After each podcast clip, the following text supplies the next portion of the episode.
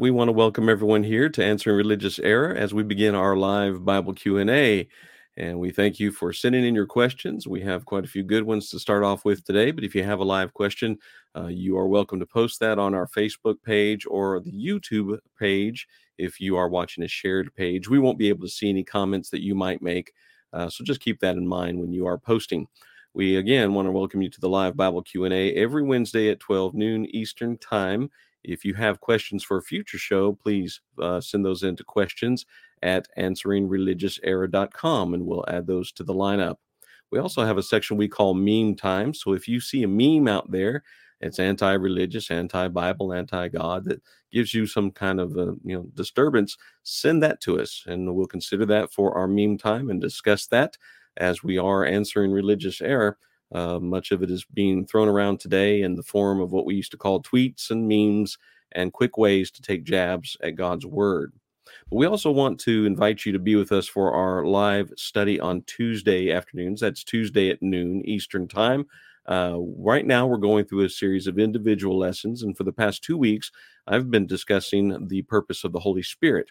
I have one more lesson to cover in that series, and that will be part three on December 26th. So tune in next Tuesday, if you will, and uh, join me for that study there. But remember that in January, we're going to begin a new study from the book of Ephesians. Brother Mark Dunnigan has prepared some material for us, and we're looking forward to a good 12, 13 week study of uh, going through the epistle that Paul wrote to the church in Ephesus. We're going to learn a lot about uh, our relationship to Christ through the church. And so we hope that you'll join us for that beginning in the new year. Want to remind you, of course, to start your day with the Daily Answer podcast. Again, Brother Mark Dunnigan has shared with us, I think, up to 337, if I counted correctly, lessons up to this point. So if you're behind, you got a lot of catching up to do, but it only takes 15, 20 minutes of your morning as early as 5 a.m. And that's just Monday through Friday. So tune in to the Daily Answer podcast. If you're a podcast listener, you know how to do it. If you're not, uh, send us an email. We'll be happy to give you instructions as to how to access that, maybe through Spotify or Amazon or Apple. Uh, there are many different uh, podcast platforms that you can utilize. And uh, in just a little while, we're going to meet Bob Myhan. He has a program on Monday nights called Bob's Bible Basics. And then, of course, on Thursdays, there's Older Women Likewise, a show for women by women. And you'll be encouraged by the godliness and faith of women that are instructing uh, the younger women. So, again, we want to welcome everyone here. Let's bring up our panel today. We have Mark Dunnigan with us, Bob Myhan, that I mentioned a moment ago, Terry Benton, Nick Greenman's with us today, and Brian Haynes is back with us as well. Good to see all you guys today. Looking forward to sitting at your feet, uh, listening at these uh, at, for your answers uh, to these Bible questions. And uh, before we do, though, uh, let's begin with a prayer. Uh, Nick Greenman, would you mind wording that prayer for us today? Let's pray together.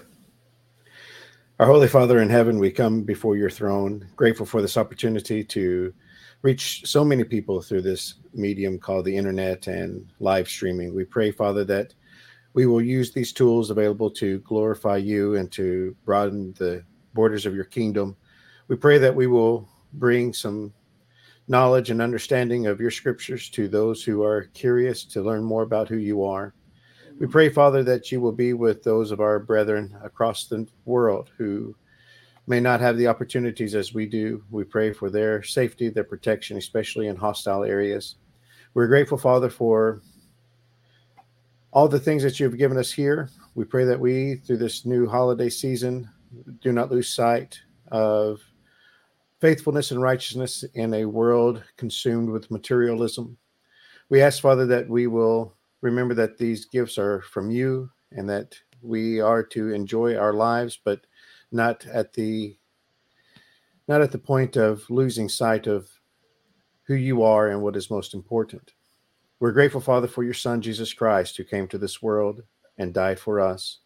We pray that we will never take for granted the salvation offered to us through him. And, we pray that we will always be eager to share it to others and so that they can be reconciled unto you have their sins washed away, and to be in fellowship with your children, our brethren. And Father, it's in your Son's name we pray. Amen. Amen. Amen. Thank you, Nick, for that prayer. Uh, again, this is the live Bible Q and A. We want to thank everybody for joining us today, and we have uh, some of our regular listeners, of course, uh, from all over the world. Uh, folks from New Mexico, all the way over in England, uh, and I just want to thank everybody uh, for joining us. And so, let's go ahead and begin with a segment that we call Meme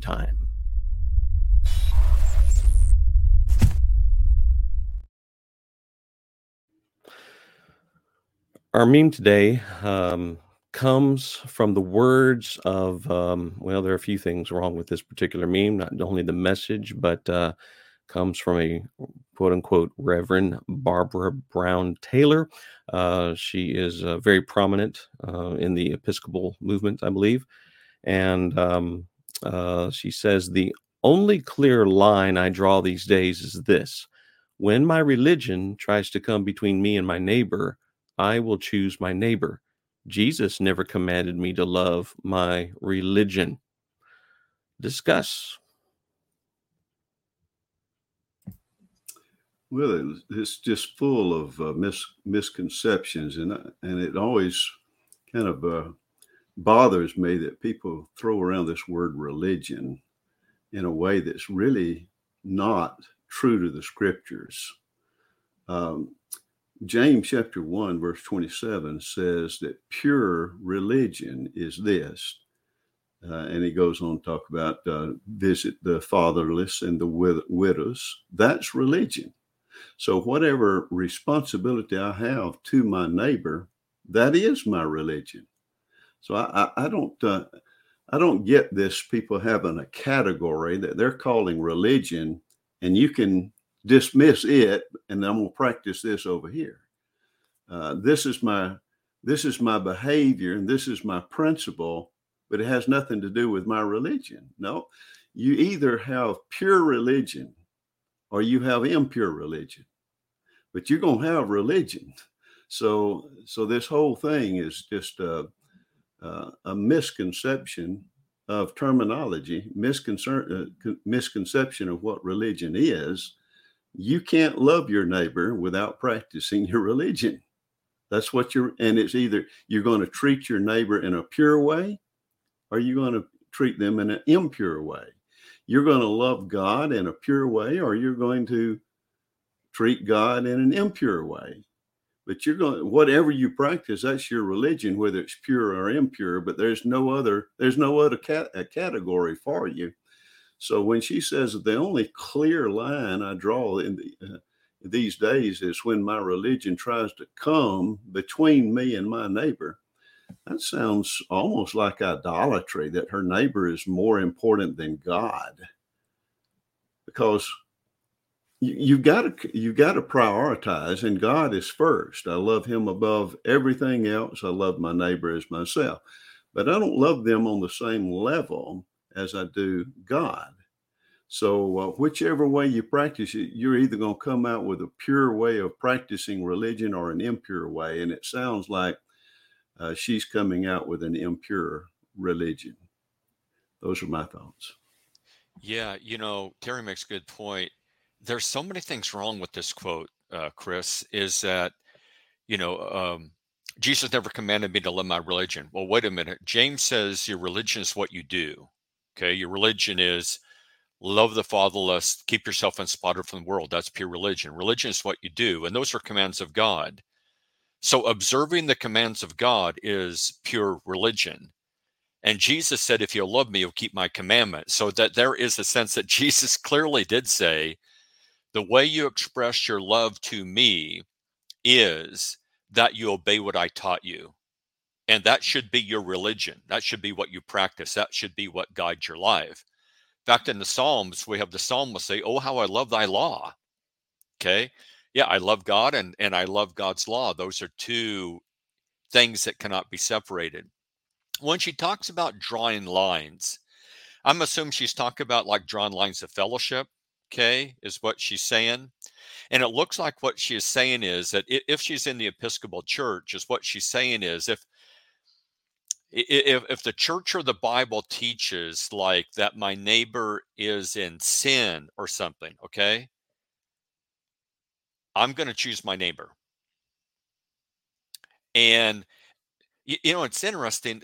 Her, her false distinction here is that it just seems that she's saying, I have a religion, Chris, that prevents me from loving my neighbor as I should at times. and I'm going, if that's your religion, you need to get rid of that because Christianity never prevents you from loving your neighbor as you should. All, all the all the commands in the Bible that deal with personal relationships grow out of the great command, love your neighbor as yourself. Now, what I think she's saying, Chris, what I think she's saying is that if I have a neighbor and they're doing something that the Bible condemns, I don't want to address that. And so I will elevate them. That is, I'm not going to do what's in their best spiritual interest. I'm I'm I'm going to keep that person as like I'm not going to tell them anything, and we'll just keep a friendship that's light. Not only that, Chris, but I really seriously doubt if she practices what she wrote here. For example, if if I say, "Hey, Barbara, let's get together and let's have dinner," okay, and stuff like that, and at dinner she finds out like I'm against abortion because it's the murder of innocent life. And I tell her, you know, the Bible does condemn homosexuality in passages like First Corinthians chapter 6 very clearly. And guess what? There really is only one church, the true church in the Bible, and all these denominations are not it. Is she, Chris, is she going to choose me? is she going to choose me over her religion in that scenario? And I'm thinking she's probably not going to want to get together with me for dinner ever again and not want to have me as a friend. So to me, they're just, to, this this sounds really good on a superficial level of tickling your ears but as you dig into it it's going like man there's so many things wrong with this meme but i think there's a lot of people that go like oh yeah oh yeah until it's like well what are you talking about though what are you talking about here loving your neighbor is always to treat them in their best eternal interest and that means if they're in sin that you help them see that those are my thoughts, Chris. Well, that's one of the things that you find among people today in society is they are trying to override the rest of the Bible by saying, "Well, I'm just doing good for my neighbor," which means love everyone. And I think what they're saying on the you know underlying all of these things is they're just going to accept everyone. They don't want to call anybody in sin. They don't want to call out uh, the woes of society and uh, just you know it's live and let live kind of mentality. It's a you know that hippie type mentality which was you know to a select particular group many a couple of generations ago but today it's it's what religion has gotten themselves into and you know you mentioned james just a moment ago and uh, just to kind of put a, another passage up on screen it kind of came to my mind that pure and undefiled religion before god and the father is this and he mentions a couple of things that tie directly into loving our neighbor you know visit orphans and widows in their trouble keep oneself unspotted from the world these are the characteristics of what religion is to be. But religion does not exclude the doctrine of Jesus Christ. Religion does not exclude our obedience to God. But see, here's the thing in our society today, everyone's trying to make God out to be the meanie, and he's wrathful and he's judging and so on and so forth. And you hear it all the time. I hear it from religious people. And though this quote is supposed to be from a quote unquote religious person, that's exactly uh, what we are dealing with in our society today. Uh, the devil, uh, from an ungodly standpoint, of course, is very wise in how he is, um, you know, in our face with false teaching and uh, doctrine that stands against God. Uh, Brian, you have a comment? Um, I'll step in front of Nick here for a second just to say. Um, Sorry about that. That was my fault. A little bit of a background. Barbara Brown Taylor, uh, you know, I, I looked her up whenever I saw this was going to be our mean, and she is a prominent figurehead for a movement called deconstruction. Um, the idea of people saying, I don't like the church and I don't like the Bible, and I'm going to pull off, take it apart, and just find what I like about Christianity, which is not going to be much. Um, so uh, I, I would want somebody to know if you saw that meme and you said, wow, you know, that's, you know, provocative or something. I would want you to know. And I think one of our commentators, uh, one of the our listeners, I forget who it was, was it Tim, caught right away with the Reverend business that this is not somebody who takes things seriously. uh, when it comes to the way of God. Whenever whenever God very specifically said, "Don't don't take titles like that." But I would want people to understand that this movement of deconstruction even even hits former members of the church.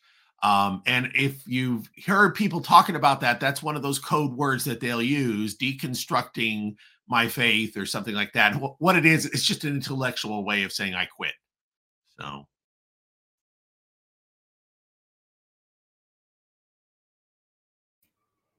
Nick?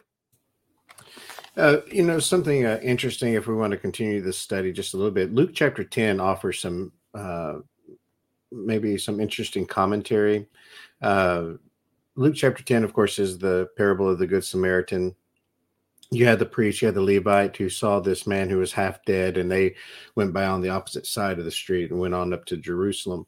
Uh, someone could maybe make the argument that uh, they didn't know whether or not he was dead. And of course a priest was not authorized to touch a dead body. And so he's like well i can't i can't uh, uh, remove myself from the service of of the temple work in the in the city of jerusalem by touching a dead body. And so i'm just going to pass on by the other side. But it was the samaritan who was more neighborly because he gave care and nurture to uh, to the person who was beaten and half left for half dead. And and so the the message of course is you know you know who was neighbor to him who had fallen.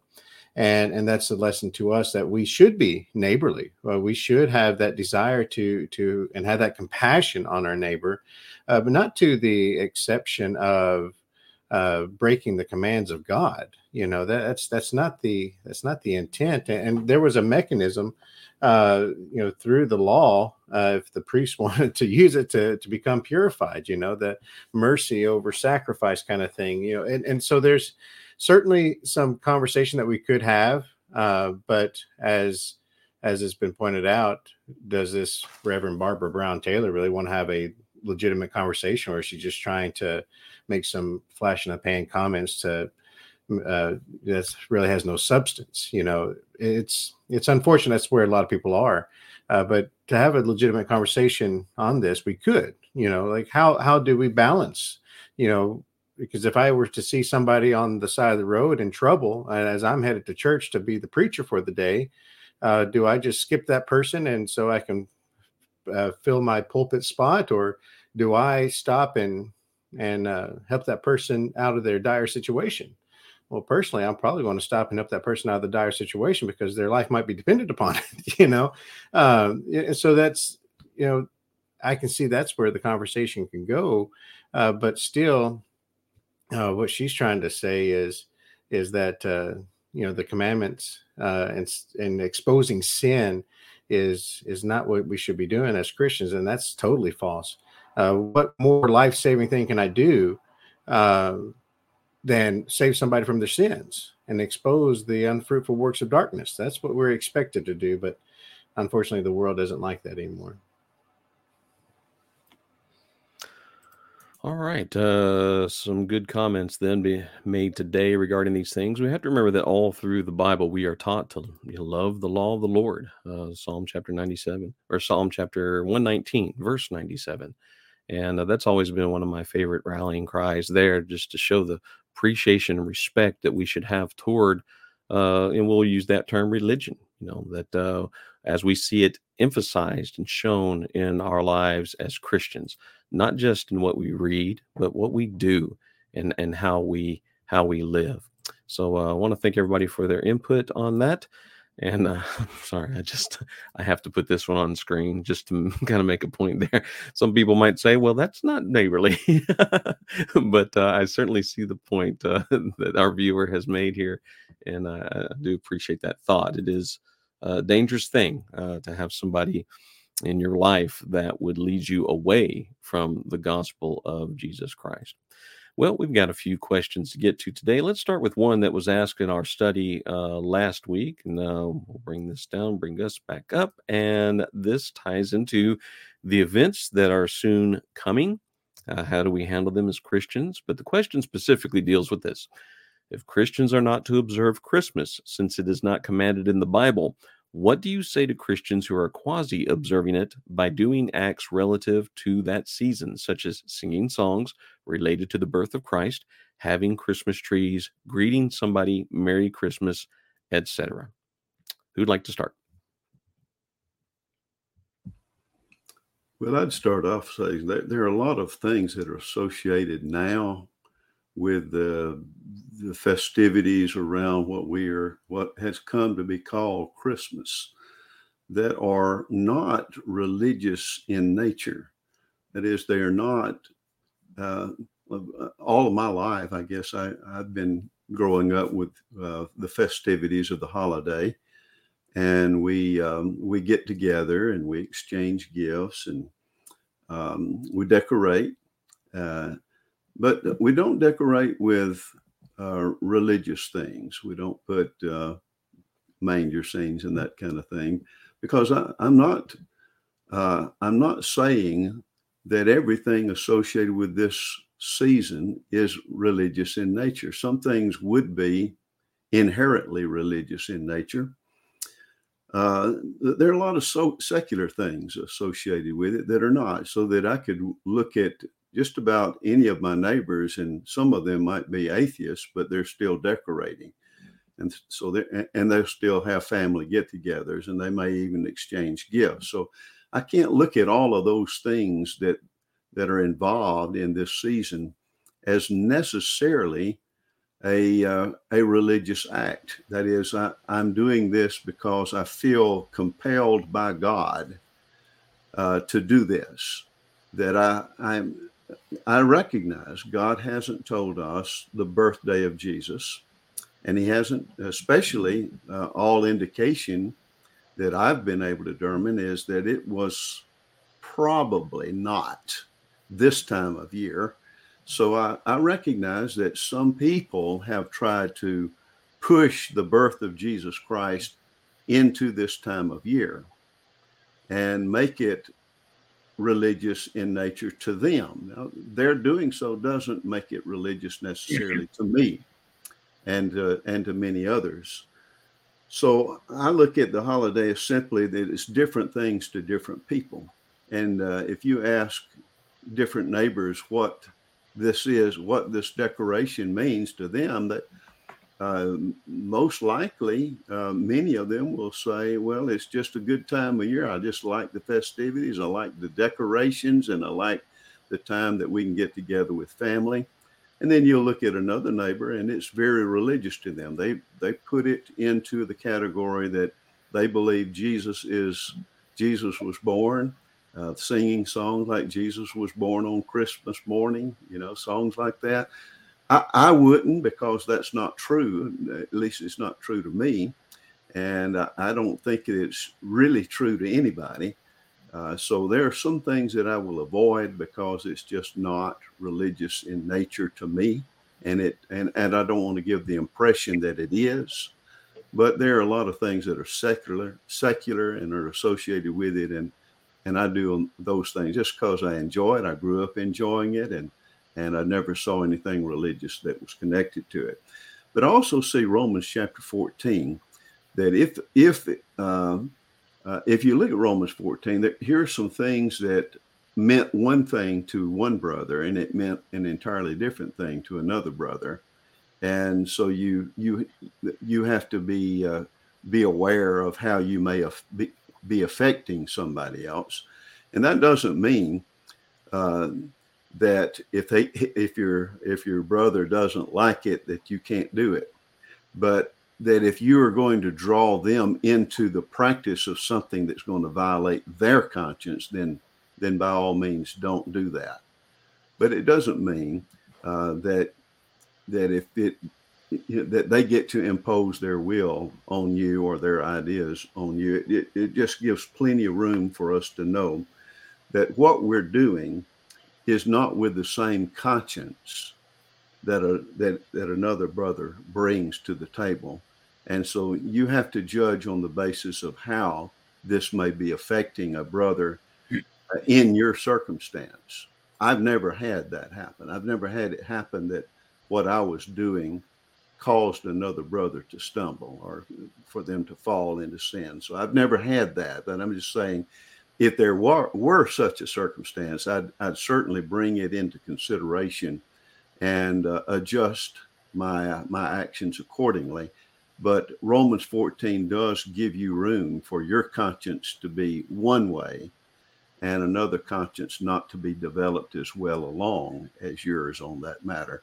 And so I, that's where I would leave that that issue of the Chris, Christmas uh, involvement and to what extent I'd, I'd look uh, I'd look at uh, everything considered and all the souls around you considered and am I drawing somebody into a sinful practice or something that actually violates their conscience? Am I doing that? Then I'd say, well, let's refrain from that then. Those are my thoughts. You know, I, I don't know it can be legitimately said that Christians are not to observe Christmas. I, uh, some may take that position. I don't know. Uh, but I think some brethren have been unjustifiably judgmental of other uh, of others because of what they were doing. For example, uh, the wife of a preacher I have known in the past uh, was teaching young children, and December 25th happened to fall on uh, Sunday morning uh, that year, and and in the classwork for the children, they just happen to be studying the birth of Jesus, and and so this person comes in and charges her with uh, attaching a religious significance to Christ- Christmas because she was teaching on the birth of Christ on on December 25th, and but it, she hadn't even thought about it. It was she was just following the curriculum, and uh, but and I don't see how it can be wrong to teach on the virgin birth of Jesus Christ any day of the year. I don't see how it can be wrong to uh, I don't see how it can be wrong to preach on the resurrection of Christ on what is generally considered Easter Sunday. Uh, that doesn't mean that necessarily that we give uh, implicit approval to the practices of, of people. And as far as the things mentioned here in this question, there are things associated with Christmas by some that bother me a whole lot more, like drinking parties. I mean, there are people that that will will have drinking parties on on Christmas and uh, and and other things that uh, bother me much more because they're wrong in and of themselves. Uh, but I don't see how it can be wrong to to meet together with the family on December 25th or December 24th, for that matter, and and and and enjoy one another's company because everybody's going to be off that year it's a national holiday. Uh, most people do not have to work. Some, unfortunately, uh, do, but most people, I think, are off on December 25th. And so they want to get together with their families and enjoy a, a good repast of ham and turkey and co- uh, uh, potato salad and, and dressing. And uh, so, anyway, there are a lot of things associated with Christmas that have no religious significance at all, and even some things that might have some religious significance don't necessarily in and of themselves make it wrong. It depends on whether there's an intended connection. For example, singing "Joy to the World" on Sunday morning, if it's the 25th. Uh, I don't, I don't, I don't view that as a celebration of a of a human national holiday. I, I think it's just reminding. By the way, uh, I was teasing one song leader at a congregation because he led Joy to the World in June uh, or something. I said, No, that's a Christmas song. But I was just teasing him. And he said, No, we don't sing that on Christmas. and certainly, we, that's a song that we can sing anytime, even on December 25th. But uh, again, I think there needs to be a great deal of tolerance involved here and, and make sure that we are not judging people unjustly on whatever they do on or around December 25th each year. Uh, but try to uh, give people benefit of the doubt And uh, but if they start judging me because I don't celebrate it as a religious holiday, that would be wrong. And uh, and so, uh, you know, nothing wrong with buying presents to one and for the one another. I used to say, well, why buy presents for me if it's not my birthday? Uh, and I asked two people. I said, well, do you uh, do you bake Jesus a birthday cake? Well, two people did uh, a niece and and a, and a and a boss at that time that I had. They both had the practice of baking Jesus a birthday cake. And my boss asked him, "Well, does Jesus get the first slice?" He said, "Well, if he wants it." And uh, and so I think some things, you know, go a little far, but I can't I can't judge him uh, as being wrong because it's simply a tradition that he and his family follow. Excellent points. And of course, you know, the main distinction that we make, of course, is the fact that individually there are a lot of things that we do that we do not practice as as the church. You know, the church is not authorized to add something of that nature to their worship. God uh, never, uh, you know, deemed it uh, an act of worship. Uh, in fact, it was just kind of something that kind of built over the period of time. I'm not here to get into the, you know, I guess the the arguments that people make sometimes against Christmas in general. They say, well, it was originally a pagan holiday. Well, Santa Claus isn't real. Well, it wasn't December 25th. Yeah, all those things are true, but those aren't the reasons why we don't celebrate Christmas as Jesus' birthday. It's not authorized in scripture. Um, I don't get, you know, I don't really get all of, bent out of shape by certain details. Um, and of course, if somebody is led astray by certain things, I will correct them. I correct people if they say that, you know, Eve ate of an apple on the tree of knowledge of good. And you know, it's like, well, wait a minute now. We don't know what kind of app, uh, uh, we don't know what kind of fruit that she actually ate. And those little things you can just kind of pick up along the way, but I'm not going to condemn somebody's soul uh, for, you know, misunderstanding. You correct them and you, and you move on. Uh, but yeah, there are a lot of things that we could say in regard to our daily lives that um, you know have some questionable origins and things like this. I mean, I don't know what day, uh, as far as the day of the year that Jesus died upon the cross, but I do know um, that I am commanded in Scripture to partake of the Lord's Supper, remembering and uh, you know committing that to my mind, thinking of the covenant relationship that I have with God every first day of the week, as the early Christians did. So we have them for a pattern, you see. And uh, so, yes, we, we do need to make some distinctions, be careful about what we bind upon others as well.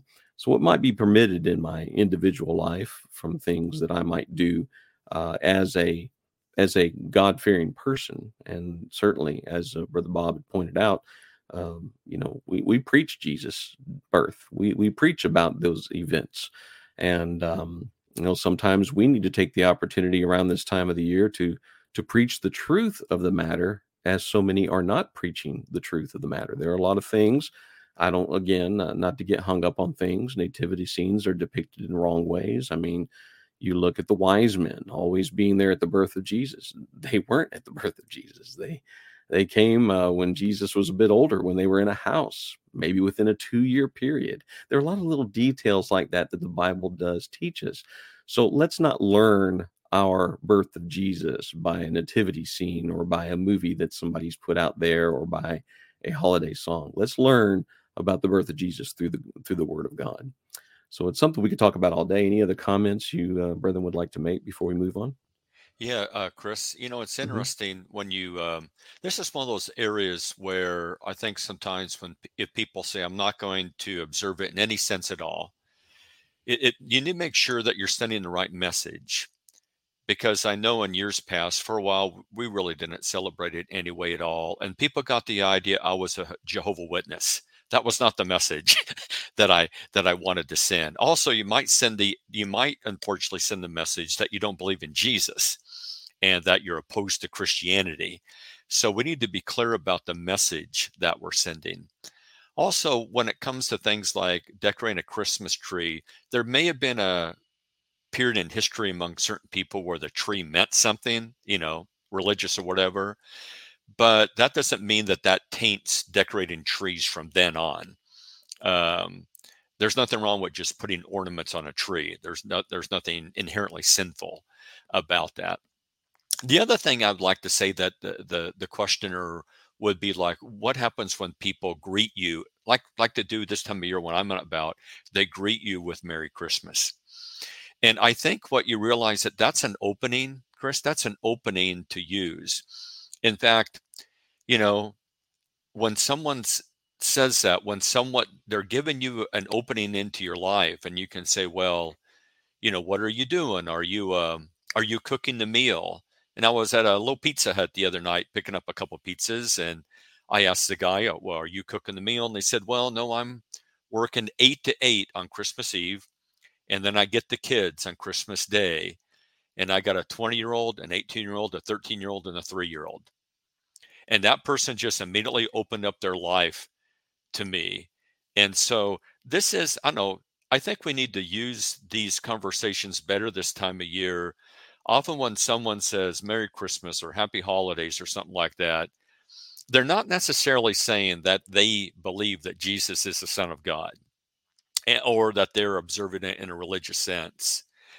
There's an opening there that we have to ask people about their lives and what's going on in their life. There is an opening to invite them to services, you know, to ask them, So you believe in Jesus, or would you like to study the Bible together? So I, I, think we need to take advantage of those opportunities. And not only that, but when you ask people about, well, what are you guys doing?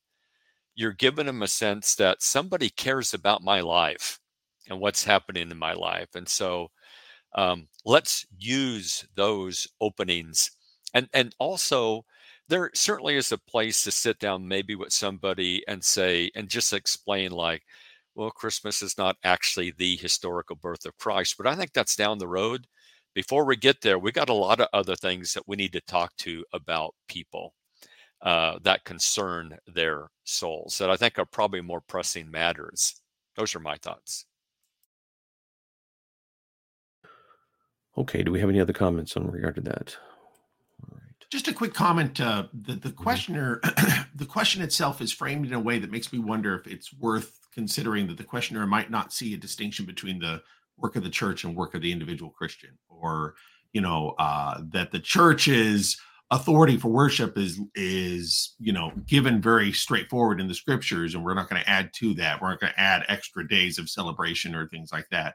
But as individuals, we have more. We have a liberty, um, and uh, Terry brought up briefly Romans chapter fourteen, which speaks to the individual liberty that we have to celebrate different days so I think, uh, although I don't want to spend much time on this, I just want to kind of point out that a question could be framed in a way that somebody is thinking, well, if the church doesn't have authority to do it, then I don't have authority to do it as an individual Christian either. Uh, let's let's make a distinction uh, between the work of the church and the work of the individual Christian, and the liberty that an individual Christian might have to celebrate that. That's why all the men here, I think, have agreed have said that you know, there is this first statement is not true. Christians are not to observe Christmas since it's not commanded in the Bible, is not, doesn't actually follow the authority of Scripture necessarily. Um, so I think it's important that we kind of make that uh, clear. Brian, that's a great point because I think a parallel would be certainly the local church has no authority to like celebrate the Fourth of July or decorate itself up or etc. or to celebrate Thanksgiving that the local church, the work of the churches to do that. But clearly, individuals, clearly individuals are allowed to celebrate national holidays. And I guess the other thing would be is that Christmas is not the only national holiday with religious overtones. Definitely Thanksgiving has some definite religious overtones as well. All right, excellent comments. Then it's certainly a subject we could talk a lot about, and there might be some clarification that the uh, the person that asked the question wants to know more about. Certainly, email us questions at answeringreligiouserror.com. We'd be happy to study this issue a little bit further uh, with you and uh, get down to some more uh, nitty gritty aspects uh, of that. We hope that our answers have been sufficient for you today. Uh, but let's do go on to some other questions that we have been given. We have a couple of live questions today and we'd like to go ahead and cover those. Um, it was asked, what should a Christian do if he's won the lottery? Can he keep it and donate it to the church? Um, that's interesting. Okay. What are your thoughts, brother? You know, and Chris, I'm not sure culturally and worldwide, I'm not sure if all lotteries, like in America where I'm at, if you win the lottery, it means that you opted into it. okay. or someone put your name in or, or someone gave you a ticket or whatever. But you, and so I'm not sure if we're dealing with a culture here that as a citizen, you're just automatically in the lottery. So I'm not sure if that's what's kind of going on. My thought would be is that the Bible talks about it, uh, ill-gotten gains do not profit. And I think I, I can see a lot of people going like, yeah, but man, the local church could really use that money and do a lot of good with it. But here's the thing with that comes a corrupting influence. And and you don't realize it at the time, but with it comes a corrupting influence. And not only that, with it is going to come a lot of temptation, particularly if it's a large amount of money. So I, I, can see where some people are looking at, boy, wouldn't it just be nice if a windfall came upon the local congregation and we could support multiple preachers and preachers of other lands, etc. Okay, but in that same door or Pandora's box is going to come a lot of unintended consequences that you never considered. Greed, arguments over what to do with it, some complacency. Well, we got a lot of money in the bank now, and etc. I just think, Chris, there, th- this is one of those things that I would say, man, you stay away from this because that's a Pandora's box that you're going to open up. And once you open it, I don't think you can control it. Those are just that's just my thought uh kind of on on that is that it's not the windfall you think it is.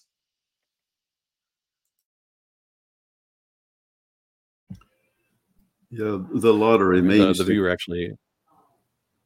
Yeah, the lottery. The lottery means you're gambling, and gambling means that you're you're spending money uh, of your own in order to purchase a chance that you may win at others' expense. Now, so what you have a picture here is is that people, covetous people, are putting their own covetousness on the line. They don't really want you to have it; they want them to have it uh, themselves. So everybody's putting their greed on the line for a moment and hoping that uh, somebody that I'll win somebody else's money. And some people uh, in that pool of greedy people can't really afford it, but they're so covetous that they want to do that anyway. So, so what is it, it's uh, a, an illustration of gambling to me is like Russian roulette. Nobody wants to lose, and everybody wants to win, but somebody is going to lose. In Russian roulette, the gamble is that this, as I as I turn the chamber and spin it, and then put it to my head, put the gun to my head, that I'm hoping that it's an empty chamber that clicks. Uh, that's a gamble. That's that's a risk. Uh, based on foolishness. And it's a risk that I would not encourage anybody to ever play around with. Don't play around with that. And don't play around with the sin of covetousness either.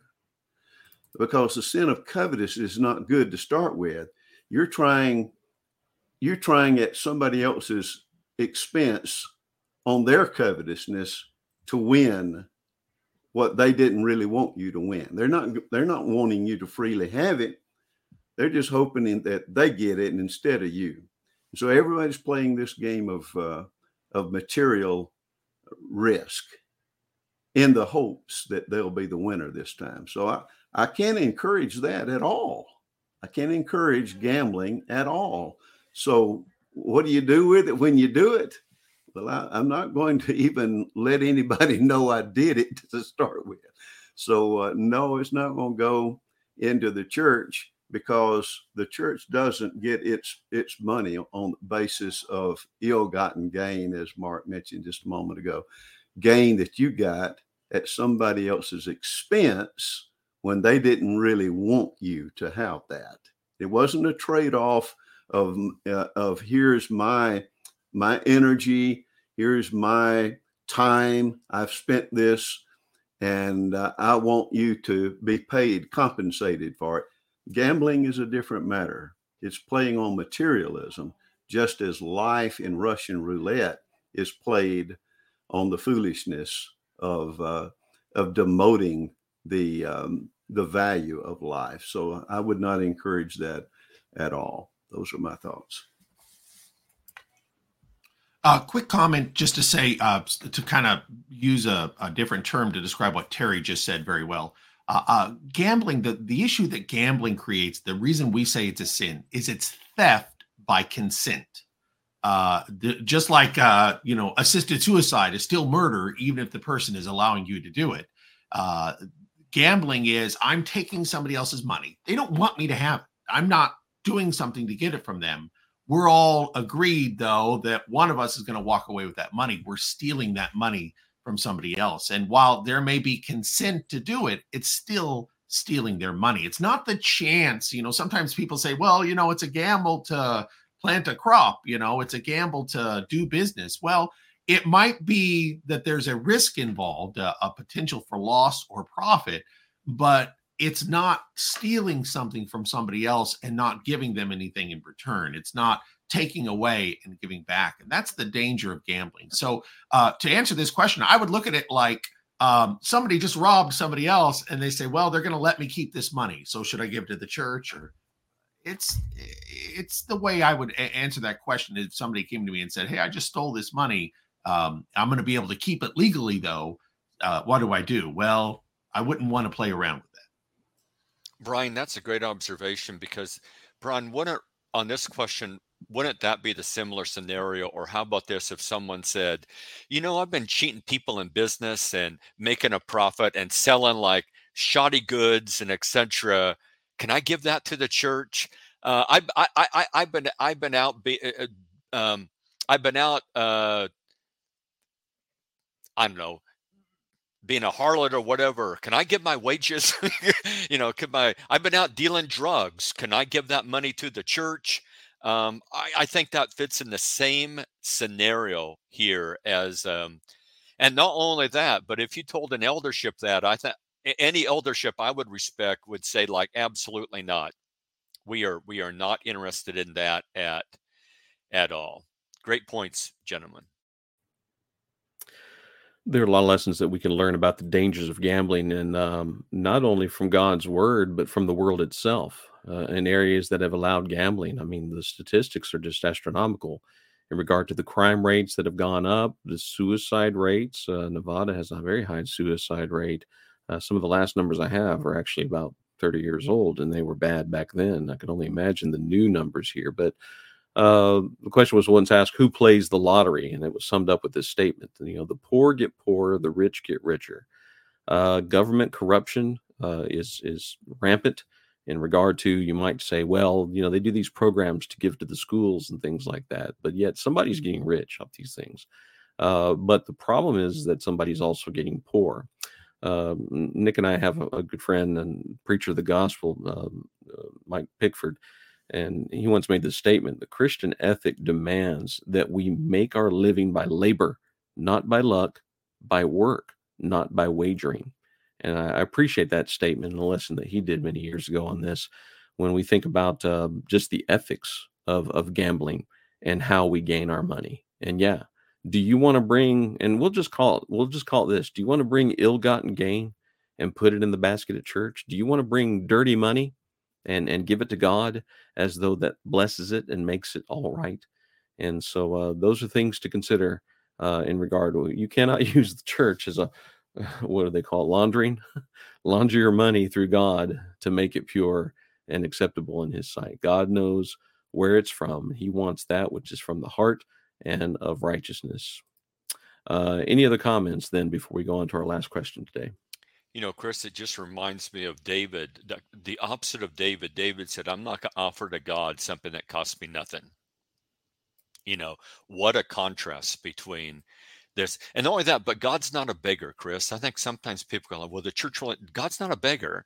Book of Malachi makes it very clear. You offer to God a tainted sacrifice, and God's God is insulted by that. God is not someone says, well, I'm not going to tell you where to Yeah, hey, don't tell me where the money come from. Just bring it here. You know, it is. Mm. It's it's very worldly thinking to try to justify that. Those are my thoughts.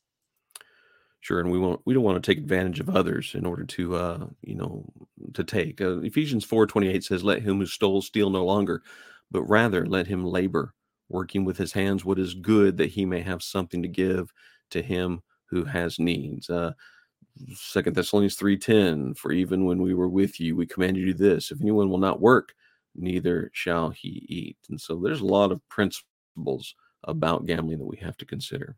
All right. All right, uh, we have another question that was offered live today, and so uh, we've got some others that we are in the process of dealing with. There was a good question about the Holy Spirit that we talked about getting to next uh, or this week, but we'll get to that next week as I am kind of currently in a series about that question, and maybe we'll kind of tie in that into our study next Wednesday.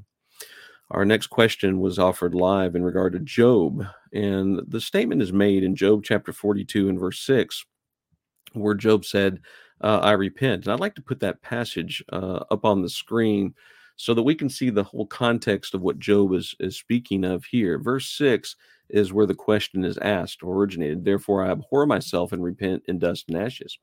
But let's go back to verse 1 for just a moment. In Job 42, it says, Then Job answered the Lord and said, I know that you can do everything, and that no purpose of yours can be withheld from you. You ask, Who is this who hides counsel without knowledge? Therefore, I have uttered what I did not understand, things too wonderful for me which I did not know. Listen, please, and let me speak. You said, I will question you, and you shall answer me. I have heard of you by the hearing of the ear, but now my eye sees you. Therefore, I abhor myself and repent in dust and ashes. How would you answer this, brethren? Well, it's an interesting contrast because at the beginning in Job chapter 2 and in verse 10, it says, In all this, Job did not sin with his lips. So the question does come up like, what did he have to repent of? You know, because we were told that he didn't sin. And and that was that was an interesting problem I had when I was first reading Job. I, I was just uh, just completely lost when I was reading. Uh, it seems like chapters one and two were easy to understand, and then uh, chapter forty-two, I guess, because it's all the narrative part, and then everything in between, where you have all the poetry, just makes it confusing for me. It did at first, uh, because I'd always had the perception that the friends were bad and Job was good. But then when I was reading what Job was saying in those in that poetry, I was like, what is he talking about? And then you read what the friends were saying, I think, wow, they're saying some really cool stuff, you know. And so I was thrown for a loop through all of that. Uh, and, and, I think what it comes down to is uh, Job is trying to make sense of what in the world is going on in his life because he had these uh, these uh, ideas and conceptions about who God was and, and justice and and and so generally speaking, yes, good things come to those who are righteous and bad things come to those who are not. But then when you start looking at the world as the Ecclesiastes writer begins to make observation of, you know, there, there's going to be uh, certainly not everything is going to come out as as pleasant. There's going to be some uh, some vanity out there. Jesus would even say himself that the rain that God causes the rain to fall on the just and the unjust, the sun to shine on the just and the unjust. And, and so in our lives, yeah, bad things happen to good people and good things happen to bad people. And and we try to have to we have to try to make sense of that. Uh, and, and that's what Job is doing. He's trying to make sense of it. And and he is uh, and of course we have we have the ability to see who was actually bringing the affliction against him. Uh, it was Satan who was bringing all the affliction, though Satan did have the authority by God to do it, which is its own interesting study. But when you read Job's statements, he he's always going to God as the source of the problem. Uh, and and he is trying to battle that. Trying, why did he lose his his uh, justification while being righteous?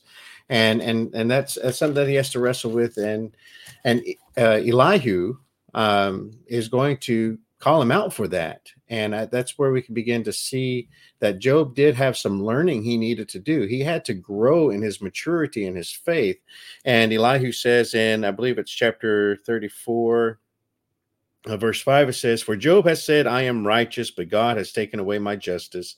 Should i lie concerning my right my wound is incurable though i am without transgression? What man is like job who drinks scorn like water who gives in company with the workers of iniquity and walks with wicked men uh, for he said i it profits a man nothing that he should delight in god.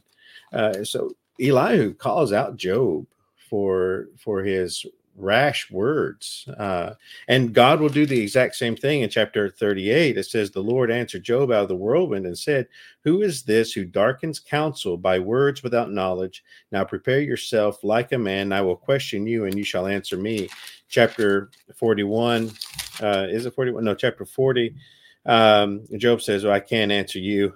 you know, it's just not possible. And then in chapter 42, he finally says, You know, I did. I did utter things that were too uh, let's see, it's right there on the board. I have other other things what I did not understand, things too wonderful for me which I did not know. He didn't he didn't see the big picture, and and that's and that, that's kind of an interesting concept for the entirety of the book of Job. Chapter nine it says God is not a man that he should know what it's like to be a man. Uh, but what's what's fascinating, what's fascinating is that God would become a man to know what it's like. And so Job didn't see the big picture. He didn't know that God had all these things in plan to to take place. And and so I think Job represents the state of the gospel before Jesus comes, but we have hindsight with Jesus now, and we can see how God's uh, has woven this beautiful tapestry that he could comprehend what it would be like to be a man. And and so Job has to accept that he doesn't know everything and he has to just learn to trust in God. And that's what he's getting to when he says there in verse 6, therefore I abhor myself and I repent in dust and ashes. Sometimes we just have to learn to trust in God, uh, even though we may not understand everything. Yeah, I get a I get a sense that he learns hey, I, I was going to come at, at God with all my mouth full of questions and and demand that He explain everything to me. But uh, now that I have this experience and I see the awesomeness of God and the uh, and the wisdom that He has that's far greater than I can even understand, that when He asks me questions, I can't even answer. I can't even begin to answer them.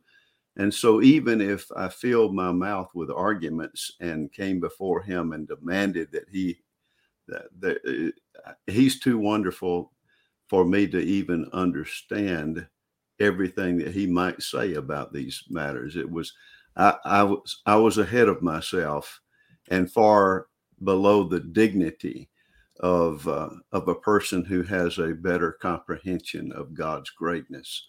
So once you recognize uh, God is far greater than you you even thought or you even imagined, and you rec- then you repent that you had such a that your opinion was as low as it was because it needed to be a whole lot higher than that. And i think that's what we're all going to experience is that we imagine the greatness of god but i, I have no clue just how great he is. And so that time, computer what time is it in mm-hmm. uganda africa? Yeah okay. Oh i'm sorry. I'm so sorry mm-hmm. Okay. I didn't realize that I was unmuted. okay. All right. Well, we'll just stop right there. I apologize for that. I was trying to get some information uh, so that I could share. Uh, some of our viewers are watching from all over the world, and uh, I was just curious as to how late some of them are staying up tonight. Bob, did you have a last comment before we close up? And yes, I, I, I appreciate the comments of Nick and and Terry. But another thing I want to bring out is the uh, the the uh, the time lapse involved between Job two ten uh, and all this Job did not sin with his lips, and Job forty two six, I, I repent in dust and ashes. The first statement was in regard to this period where he was going through these two tests, uh, the test of his wealth and the test of his health, and in all of that he did not he did not sin in spite of all that had happened to him. But as the debate begins between, between him and his three, quote, friends, unquote, he does begin to justify himself at the expense of God's integrity and, and begins to say uh, things like, uh, I am suffering beyond what I ought to suffer, even though one of his friends says, No, you, you ought to be punished even worse than this. But Job was defending himself in this debate at the expense of God's integrity. And that's what he is now repenting of because he's he's heard what God has to say and he realized how small he is, not only literally, but uh, uh, in importance as well. And that uh, uh God has a right to do whatever he allows done. And Job just has no right whatsoever to complain about anything. You know, it's a good qu- question, Chris, and I just have the the person asked the question look at that verse of chapter 42, you know, and I think your answer is there of uh, who is this that hides counsel without knowledge? That God's complaint is you've muddied the water. And and and I think along with Bob, maybe an, another way I would say it, Chris, is in and and for the person that asked the question to consider it in Job 23 2, Job asks, God, where are you? Where are you? When God shows up in chapter 38, and I think it's verse 4, God says, Where were you? And I, am going to phrase it a little bit different than Bob phrased it, but I, I think the something to consider. I think God says, Job, you didn't defend me. That's the problem I have. You did not defend me. You defended yourself. Those are my thoughts, Chris. Okay. All right, excellent comments. Yes, we want to be reminded uh, that we are not to speak for God or to assume things about God and uh, and all of good uh, Job's goodness. Um, he was humble enough uh, to see areas where he needed correcting as well. Appreciate that question. That was very interesting. Appreciate the good answers the brethren have given today. We are very out of time, and we thank everybody for kind of hanging in with us. We have up uh, into 32 viewers at this moment uh, watching live want to thank you all for joining us there. And as I tried to make mention at the beginning of the program, and again, I apologize to Terry for interrupting him. I didn't realize that most of the time we're muted and we have to remind each other. This time I just start blabbing to my uh, computer at home, and the next thing you know, uh, I've interrupted the program. But I wanted to find out about some of our brethren. We have a brother in India that's watching. It's like almost midnight there. Uh, again, uh, over in Africa, thank you for watching. Uh, we have somebody way out in New Mexico, and yes, it is a state in the United States. I lived there a good portion of my life, and I used to get that a lot, especially when I moved out east. They just couldn't wrap their heads around the fact that I was from New Mexico, but that's an interesting conversation. Uh, we have others from South India watching, and uh, so thank you all for joining us. As you do, uh, we have some regular viewers, and the time that you spend wanting to learn about God's Word giving us questions and allowing us to answer these things and being so generous uh, in uh, in your time with us today. And guys, thank you for your time. Uh, the time that you spent with us today in uh, sharing the gospel with us, always appreciated. Uh, maybe we don't thank you enough, but um, this is time out of your schedule and out of your day. Uh, but we know that you love talking about God's word, and I want to thank ARE, Answering Religious Error, and of course, Brother Brian Garlock uh, who's not with us regularly on on on screen, as he does have some secular work going on in the world, and uh, but uh, he's allowed us to carry on and sail the ship, you might say. And uh, thank you for the, all the work that he does behind the scenes. And uh, so uh, Brian answers your questions. He gets the emails, and so just know that he's still an integral and very important part of this program. Well, once again, we want to thank everybody, and we have a few thanks rolling in now. And so, uh, well, well, we'll just uh, have to end it there. But again, oh wow, we've got somebody from Oregon. Wow, way out there, boy! I tell you, there's an area that needs some teaching, right? no, thank you for listening, and thank you for uh, for all your generosity and your comments here. All right, we'll wrap things up for everyone today, and guys, we'll see you next week.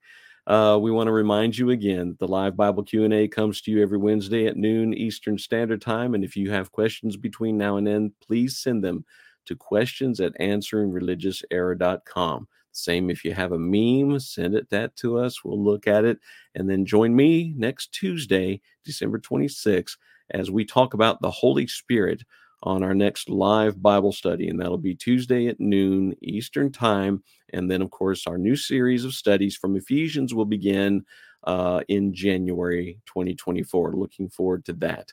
Remember to join the Brother Mark Dunnigan for the Daily Answer podcast as early as 5 a.m. every Monday through Friday. Bob on Bob's Bible Basics, Monday nights at 8. The older women, likewise, Thursday nights at 8 o'clock as well. Once again, we want to thank you all for joining us today, and we'll see you next time on Answering Religious Error.